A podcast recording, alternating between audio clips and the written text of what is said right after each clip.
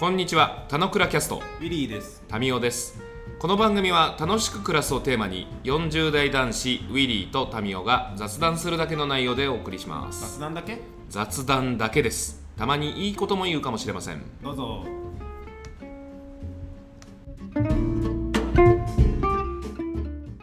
はい、じゃあおはようございます。はい、じゃあおはようございます。あ、ダメだ、言えてねえよ。いつもにまして言えてないよ。うん、あの言えてないのはまあいつも通りですし、そこに加えてマイクが良くないから、悪い。うん。あのなんかマイクのせいみたいになりました、今。マイクっていうか、あ、そう、今日話すテーマにもちょっと近しいんだけどね、やっぱ、うんかん環境が違うとね、人ってすげえ緊張するんだなってことを思っていて、はいはいはい。うん、なんか今日のテーマにも関わるんだけど、なんかパチパチ言ってるけど、なんか焚き火してる？スズメがいる。あ、スズメなんだ。スズメの音を拾ってるっていうことを言ってる。スど。ズメの音を拾って、外でポッドキャスト撮っているので、えーはいそう、今日のテーマにも絡むんですけど、今、ボッドキャストって言いましたよ。ちょっと待って、進まないから。えー、違う、言えてないんだもん。うん、あの、そうそうそうそ僕らボット、人はねボットじゃないですよ。う。うん、今度、今度犬が鳴いてるし、あ本当に。俺みんなに責められてるわ。うん、笑うとね、あなたの鼻息をマイクが今度拾うんですよ。分かった分かった。難しいバランスだな。そうです。普段と変わると、あ、いつもいかにあの、イエティが頑張ってくれてるかってことに気づくっていうことですよね。そう、ハードで支えてもらっているし、いかにその、うん違う環境においてもパフォーマンスを維持するかって難しいなってことをちょっと今日は話したいと思う。いや、ちょっとテーマが長いです。もうちょっと、もうちょっとキュッとしてもらえますか？でテーマはね、えーはば、場所が変わると緊張するかな？い。はい、わかりました。場所が変わると緊張するですね。はい。もう本当そのままです。じゃあ、以上ということで今日おしまいでいいですか？まあ 場所が変わると緊張しますよねって言って、おしまい。あ、でもね、本当に、そうそう情。情報として多分本当それしかないんだけど、すげえ最近それを実感していて、うんそのことをちょっとお願いだから話させてくれよ。嘘。この田之倉キャストにおいてお願いとかある お願いコーナーがあるの。お願いあるんだ。そうあるある。あって、うんなんかそう、あのさっきの冒頭で言った通り、あの今日はちょっと違う環境から、外からポッドキャストを撮っているので、はい。かつ、これはあのいつもと格好も違うので、少し、あれなんですよ、外向けなんですよ。あこれ聞いてる人向けに言うといつもとウィリーがどう違うのかで言うとあのジャケットを着てるっていうところが違うだけで、インナーは赤いっていう謎のコーディネートなんですね。インナーは赤いし、ちゃんと一応自分の中でもあの外に出れる格好をしてるつもりなんだけど、ああの中はせめて白くしよういや 大大丈夫。あの、そう、あ、それもいいね。あの、まあい いや。ちょっと待って、落ち着いて。うん、落ち着く落ち着くだ誰かがあれですか？あなたのこう喋ってるのを聞いてるんですか？あのね、聞いてないと思うんだけど、やっぱり多分ね、人は、はい。なんて言うんだろう、安全な場所じゃないとこんなに落ち着かないんだなって思うぐらい、あのーうん、スズメのうるさいし、裏では工事もやってるし、本当にこのスズスズメの音？これ声、わかんないけど、鳴き声、鳴き声。パパチパチ言ってる感じがね、なんかすげえタイピングしてるみたいなんだよね。あ、そう。うん、定期的にスズメが鳴いてる。なんかね、タイピングの速度が遅いからね、うんお前ブラインドタッチ覚えろよっていうレベルのタイピングです。あスズメのと後で聞いてみたら気づくと思うよ。わかった。うん。うん。まあ、そういうわけで、環境が違うとですね、緊張もするし、パフォーマンスが出ないんだなってことを思っていて、うんまあ、このポッドキャストにおいてもそうね。俺はこの後ちょっと予定があるので、外からちょっとつながせてもらってるんだけど、うん。うん何時までにここに行っとかなくちゃいけないとか、うん。外に出るからには、せめて最低限この格好をしなくちゃいけないとか、うん、そうするといつも着慣れないジャケットを着てるから、なんかちょっと自分じゃない気がするとか、うんうん。なんかすべてがあれなんですよ。まあ、発見っていうか、あの、うん。ちょっと、なんていうの、いつもとやっぱ違うから、うん。なんか落ち着かないんだよね、全然。あそそうね、なんか言葉もなんかこう、綺麗に出てない感じはするし、もともとはもう少し違うっていうか、PTA でそういう新しい場所に出るからみたいな話をしようと思ったんだけど、うん。なんかこの場に来て、ポッドキャストの準備してる自分、俺すげえそわそわしてて、どこだったら取りやすいかなとか、キョロキョロしすぎだ。誰も聞いてないよ。誰も聞いてない。平日のね、これ公演なんだけど、誰もいないわけですよ。うんうんうんうんだからまあ、まあ、ギリ,、まあ、ギリギリと不審者、不審者しかいないですよね。不審者しかいないのと、しかも緊急、緊急じゃないけど重要なポッドキャストを撮ってるっていうなかなかな人だと思うんだけど、うん、まあ、まああの、ジャケット、赤いインナーにジャケットを身にまとってる人が赤いイヤホンでなんかキョロキョロしながら喋ってるっていうのはまあ不審ですよね。で、しかも赤いバッグにちょっとなんか怪しい感じになってるので、ちょっと不審者っぽいよ。それそのバッグだけで出てんの？いいや、違うよ。これは、これガジェットポーチ。ガジェットポーチも赤いので、や、ガジェットポーチはカバンの中入ってるから見えないでしいや、だからイヤホンをこれ使うときに出したわけです。ょ。はいはい。落ち着いというて。感じで、そう、落ち着かないんですよ。あえ？で、それがい今の最新情報はそんな感じ。それリアリティ最持ってるよっていう報。最新情報。最新情報。もう言葉も出てこないよ。そはいはい。う。うんウィリーの最新は今そうなってると。そう超、超最新はそういう感じ。で、先週とかも、あの、普段行ったことがない PTA の、あの、小学校 PTA 連合会の会合とか行ったりしたので、うん。あの、まあもちろんよそ向きな格好もしてるし、まあ、ほぼ誰も話したことない人がたくさんいるし、うん、もちろん全然違う環境でリアルだし、うん。でこれから小学校 PTA 連合会を開始しますみたいな感じのパリッとした感じだったんで、うん。もう全然環境も違うし、人も違うし、超アウェーなわけですよ。うん。うん。俺、あんまりなんかそういうの緊張しないかなと思ったんだけど、なんかまあ、しなそうだよね。うん。なそう、そうなの。で、それと逆に対極的に話したいのは、逆に小学校の PTA 室とか入るときって最初はすごい緊張してたわけですよ。うんうん。ななんだっけ、あとも校長室とかもね、緊張してたんだけど、なんか複数回行ってると、もう俺のホームになってきたなって感じで、逆にもう緊張しなくなってきてるね。うんうんなんかそれって、なんかすごい対比として面白いなと思って、まあ、たかだか4月から同じ PTA をやってるだけなのに、うん。うん PTA 総会はまだ緊張してるし、うん。PTA 室行くと全然むしろ落ち着いてて、なんかそうリラックスしてる自分がいるっていう感じになってて、うんうん。なんか新しい環境になんか、なかなか俺が出れてなかった、あの4月ぐらいのポッドキャストでも、あの外に出る娘が羨ましいみたいな話をしたんだけど、うん。なんか外に出てドキドキしてる感じというのをちょっと最近また味わってるので、なんかそこってすごい、まあ、いいことだし、改めて緊張してるんだなってことを、ああ、まあまあまあ、ちゃんとそういう自分の状態をスキャニングして捉え直すっていうのはすごくいいことだなって思います。中には、うんうん、やっぱな、ドキドキした方がいいわけですよ、人は。そうね。あれ、象の時間、ネズミの時間的な話じゃん、それって。あ、そうだね。心臓の大きさだっけ、それ。違う違う違う、ビートの数だね。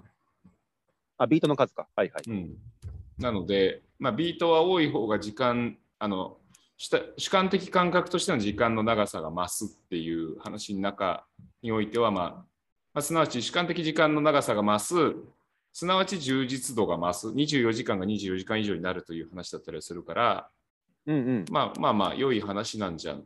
だから日々いかにドキドキできるかということを、えー追い求めると充実度は増すんだけど、ここで考えなければならないのは、充実度増すのが良いのかでいうと、あの心臓が一生の間に打てるビートの数というものは決まってるということで言うならば、ビートを打てば打つほどし式は早まるっていう話ではあるあるから、まあ、そこはどうだっていう話はあるよね。かつ、俺でもなんか高血圧持ってたからね。まあまあ、そんな、そこまでドキドキしねいやー、でもね、多分これ今、このスマートバンドとか見ると多分ドキドキしてると思うんだよ。ああ、なるほど。アラートが鳴るね。そう、そこでもさらに数字見て、あ、やべえ、ドキドキしてるみたいなのを見てドキドキするみたいな。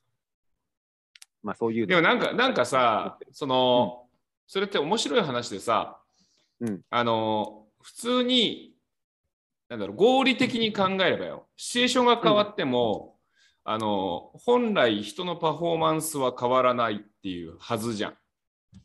うんうん。合理的に考えればね。なんだけうんど、そうみたいねじゃあそううんそうならないということは、じゃあ何がそうさせてるのかでいうと、まあ、ウィリーの言葉で言うならば、あの、すべては認識なのであるという話だと思うんですよ。そう、認識できないとか未知なことが多分怖いんだと。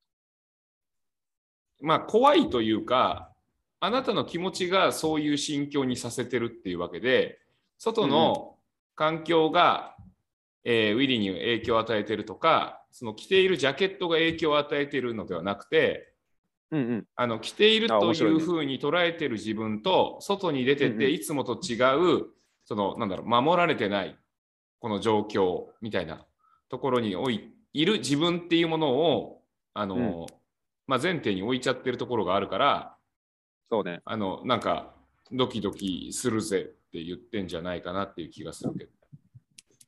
そう。まあ、そう、そこまで俺まだ客観視できてなかったんだけど、多分そうだと思う。多分大して変わってないと思うって思えばおしまいなんだけど、うんやっぱ俺は違うことをしてるんだなって、俺が認識してるから俺がどうするっていう感じ？うん。だって、なんか、外で話してようが別にいいじゃん。だ電話してる人と一緒じゃん。うん。あまあ、そうね。うん。で、このポッドキャストを3万人のリスナーが聞いてるみたいな話で言ったらさ、ちょっとなんか、あの急な何かが起きたときに、ちょっとみたいなところの、なんだろう、緊張感が出てしまうっていうのはあるかもしれないけどさ、まあ、3万人もういかないじゃん。2万5千人ぐらいじゃん。結構言ってるけど。2万5千ぐらいだったら大丈夫かな。いやーでもぐらいなぐらいな話じゃないですか。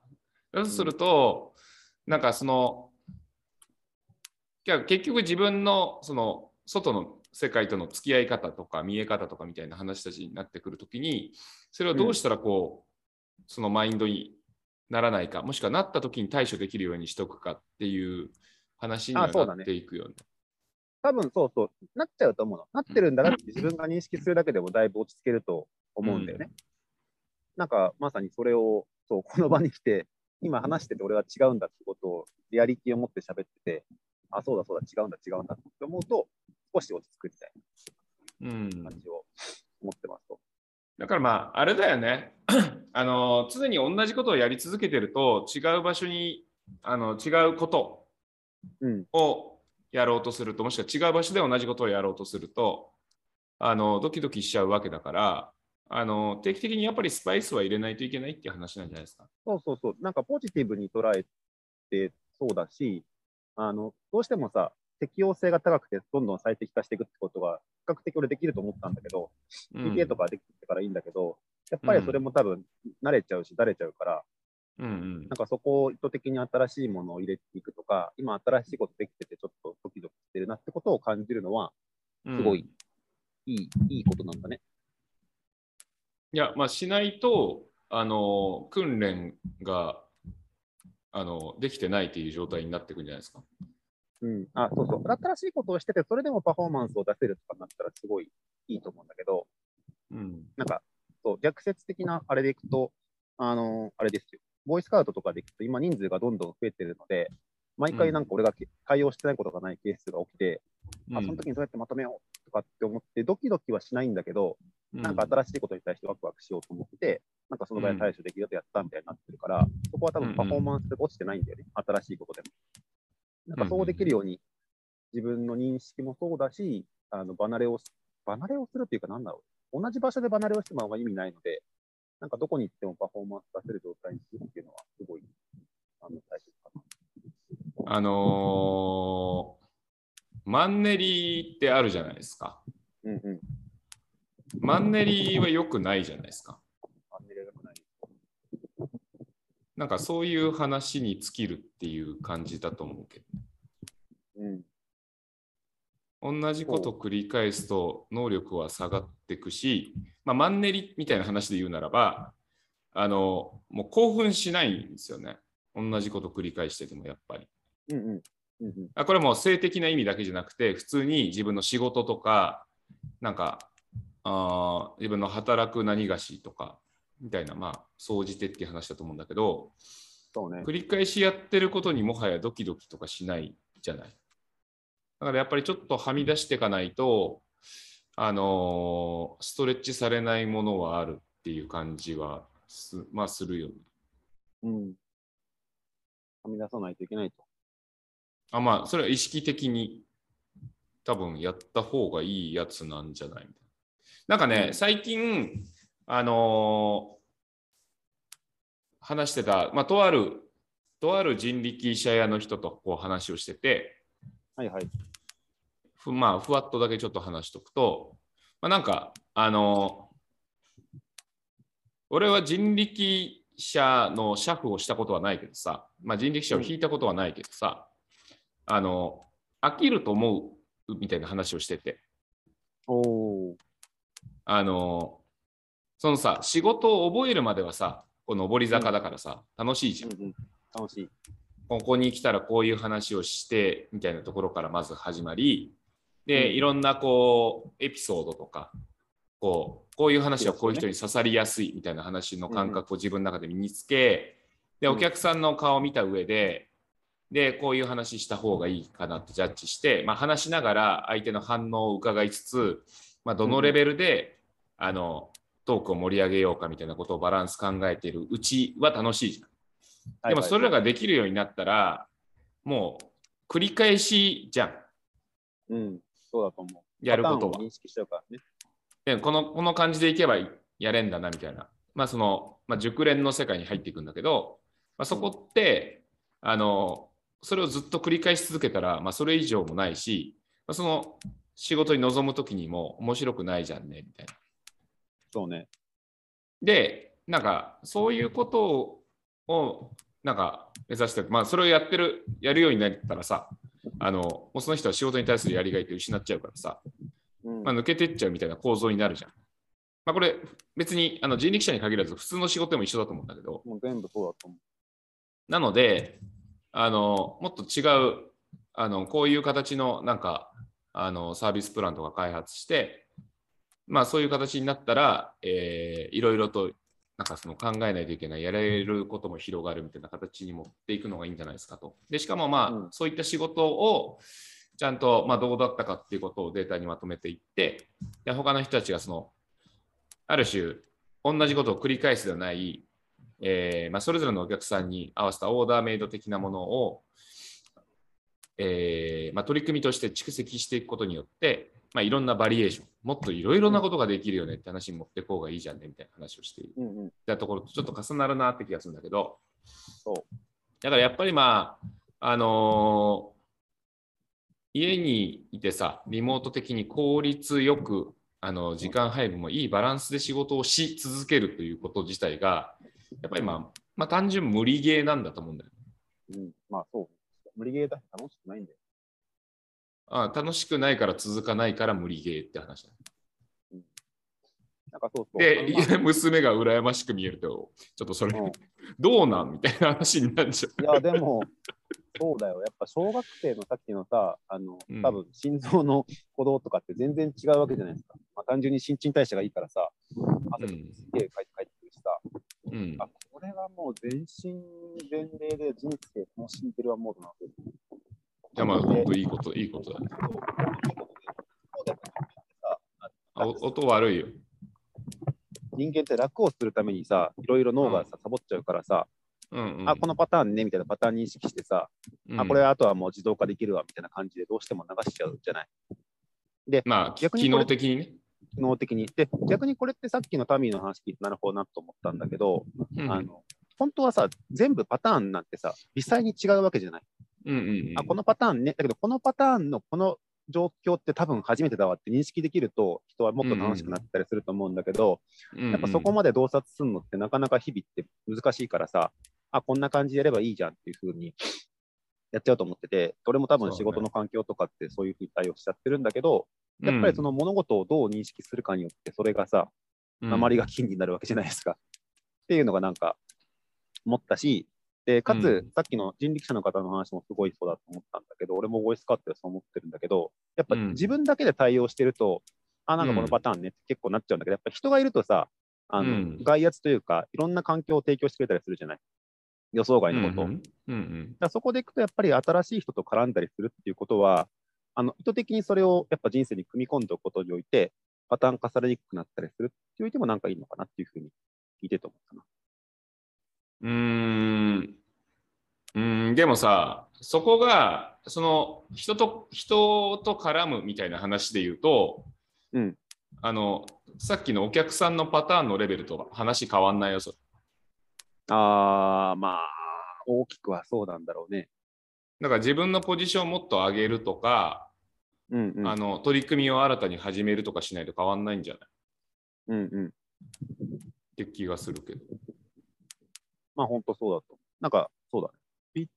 ピピーバーの俺の運営でいくと隊長一人でやってるところからみんなでやろうっていうふうにうん、自分の認識を変えないといけないとかもそうだし、うん。なんかそうじゃないと多分新しい状態にも対応できないからってすごいこれは俺にとってもいいことだし、みんなにとってもいいことだし、みたいなのができるといいんだろうね。いや、まあ、拡いや、さっきの話になぞらえると、拡大期においてはやること増えていくし、楽しいの。だからそれはいいじゃんってうんいいと思ってて、その先で、あの、同じことを毎年回し的にこう回し続けると、あの、退化するよっていう話だけだから、今はいいんじゃない？うん。ただ、未来にはそういう状況が待っていて、で、その、フル株的にいるポジションの人がどんどん力握っていくし、もうしょうがねえな、これは俺がやった方が早いみたいな話になるわけじゃん。で、それをちゃんと手放して見守れるかっていう次のフィールドが多分あって、でもその時には、今ほど多分興奮しないわけじゃん。うん。でその全時に体がね、分かっちゃってるからね。自分が次のフィールドに移ろうとするのか、それとも、まあ、体力面とか時間的なゆとりみたいなところも含めて、今ままでよしとするのか、でもあの時の興奮、ドキドキはもうないって割り切るのかっていう話はあるんじゃないかなっていう気がするよね。うん。でまあ、そこは体力との勝負はあるけど、もちろん。まあでも、まあそうね、新しいこと、別にね、必ずしも体を使うことじゃなくてもさ、あのまあでもそうか。まあ、一般的にそうね、新しいことをしようと思ってよいしょっていう、そういうのは体力は結構ベースとしてあるけど、腰が重くなっちゃわないか問題とか。うん。ちゃんと動けるかどうかってやっぱりあるよねって。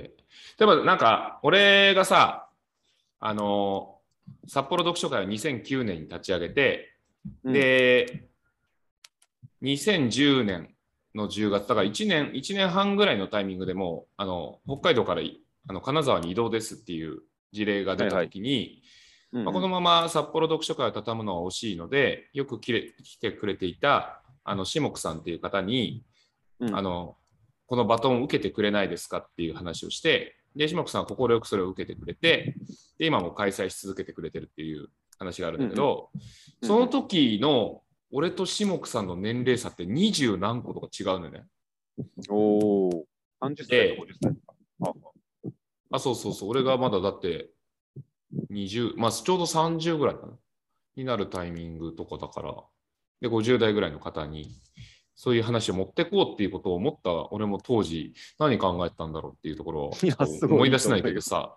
うんでもよく来てくれて、なんかあの方がやってるイメージは湧くから、ちょっとまず、じゃあ相談してみようっていう相談をして、で、うん。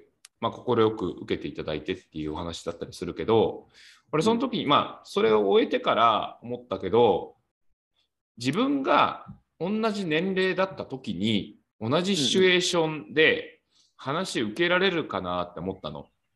例えば俺らが50代になった時に、うん、なんかそのやったことのないことをやれるかっていうことと、俺本当すごいなと思うのは、その年齢になった時に、あの、若造と、うんあの、同じ目線で話せるということがすごいなと思ってて。ああ、いいじゃん。で、俺が、じゃあ50代、60代になった時に、あの、小僧とちゃんと向き合って話せるかどうか、その自分の経験値とか、分かってること、知ってること、やってきたことってことをひけらかしてしまわないかっていうこととかってある気がしててさ。それはめちゃくちゃいいね。だからそういう部分で、俺なんか、あ、すげえの、やっぱりなんか、そういうその先輩たちの背中見る中で、うんあの、新しいことにも取り組むし、別に年齢じゃなくて、人一人の人間としてちゃんと向き合うみたいなことができたら、素敵だなって思った印象があるっていうのはあるよね。まあ、俺らはまだ50代、60代はまだ未知数じゃない？まあ、人生において何があるか分かんないけど、ただ姿勢として新しいものをするとか、なんかその年下に対する付き合い方、年上に対してへりくだるっていうのは当たり前の話だと思うけどさ、年下に対してもちゃんとイーブンで付き合えるかどうかって、なんかまあ、なんかテーマ感としてはある。なんか、それ、俺も近しいようなイベントがあったんだけどさ、うんあの、ボーイスカウトのその地区の人の集まりのやつで、久々にボ、ビーバー隊長に戻ってきました。72歳の人がいたのね。うんうん。で昔ビーバー隊長やってるから、で、その人72歳だから多分40年ぐらい歴があると思うの。俺隊長歴なんか10年、10年もないからさ、うんうん。なんだけど、久々なんでビーバーわかんないから、そう教えてくださいって本当に教えてもらおうとするの。うんうんうんうん。なんか最近の方とここ行ってこれ良かったですよとか、はいはいはいはい。おやつだとこういうのがあの喜ばれますよとか、本当にね、すごい積極的に聞いてくれるんだよね。で、これはすげえなと。俺からしたらさ、うん。大ベテランのビーバー隊長から教えてもらおうと思ったら、本当にフラットにというか、むしろへりくだって教えてくださいってちゃんと言えるっていうのがすごいなとうん思って。うんうんうんで、まあまあ、72歳が、まあ、いわゆる世の中的には年寄りだと思うけど、やっぱそうやって学べる人ってその元気だし、うん。その集まりが終わった後、毎月のように飲み行ってるし、ななんかそれってすごい、なんかいいいい関係だなと思って、そうだねそれは。うんまあそういう70代になれるかどうかっていうものは試されますよね。まあ俺らがもうちょっとこう、まあ、あのじいさんになってくるぐらいには、まあ多分健康寿命も平均寿命自体ももう少しは伸びると思うけど、まあとはいえさ、健康寿命が俺らがじいさんになるときに80歳になるは多分ない気がしてんだよね。うんなんか予測的には平均寿命でその時に伸びて8 90までいかないんだよね。86、7、8ぐらいとか多分そんな予測だった気がするけど、まあ10歳ぐらいしたんだっけ？ん？健康寿命は。10歳ぐらいしたんだっけ？10歳ぐらい違ううん。ああ。だから、まあ、健康寿命で言っても75、6ぐらいなんじゃないの。だから今72だから、まあ、伸びて、まあそん、そんぐらいのあれなんじゃないっていう感じ。うん。で捉えると、まあそんなには大きく変わらないから、まあ動けて75歳までとしておくんだったら、まあ、都合34、5年？うん。?34、5年言い過ぎたね。ね まあ30年そこそこだね、やっぱね。うん。だからまあその中で、まあ自分の理想とするおっさんからじいさんへっていうプロセスをちゃんと歩んでいけるかっていう感じ。まあ日本の、あのー年齢ピラミッドで言うならば、俺らはずっと小僧ママが長いからさうん。そうね。ず、ずっと若手、中堅みたいなところで、まあ、ずっと推移していくって感じはあるけど、まあなまあ、そんな中であれなんじゃない？どういうあのポーズを取れるかっていうことは、なんか考えられるといいねっていう感じな気がするね。今日の話のなんか延長線上で言うと。そうだね。なんかそうそう。あ本当にその場その場の新しいこともそうだし、人生ステージの中においても、あの40になったらもう少し世の中分かってるかと思いきや、いろいろ学びもあるし、新しい。全然分かってないよね。うん 世の大学生みんなに伝ええたいよね。あの20代、30代で分かった口聞いてるやつ、マジ分かってねえからって伝えてあげたいよ。でもそれは40の俺らを見てさ、50の俺らがさ、分かってねえよっていうしさ、50の俺らを見て60代の俺らは分かってねえし、多分死ぬまで分かってねえよっていう感じだと思うああ、間違いない、間違いない、間違いない。で、で、それが、まあ、いいいことというか、そうあるべきだと思ってる。まあ、こんなもんだよとかって思ってしまったら、それ以上さ、まあ、成長もしないし、生きてる感じがしないからさ、おっしゃる通り、一生プレイヤーだからね。まあ、そんな感じが話したかったです。はい、ありがとうございます。はいじゃあ、たたえましょう、ウィリーさん。今日のテーマはですね、えーお外でポッドキャストって緊張してるんですけど、えー新しい環境に行くと。テーマ、テーマはちゃんとタイトル的に短く言ってくれいやいや、いやいや、今のはちょっと前いつもさ、まとめあのアップしようとするときに、最初言ってるタイトルとラストで言ってるタイトルあ変えるのやめて。テーマは同じだよ。同じ。ちちゃんと覚えてる？覚えてるの、うん。新しい場所に行くと緊張するでしょ？でした。で、しかもね、今から多分公園でラジオ体操が行われるから、ちょっとこれ移動しなくちゃいけないよ。いや、BGM としていいですよ、ラジオ体いや、操。もう面白い。あ、はいすごい、本当にやろうとしてる。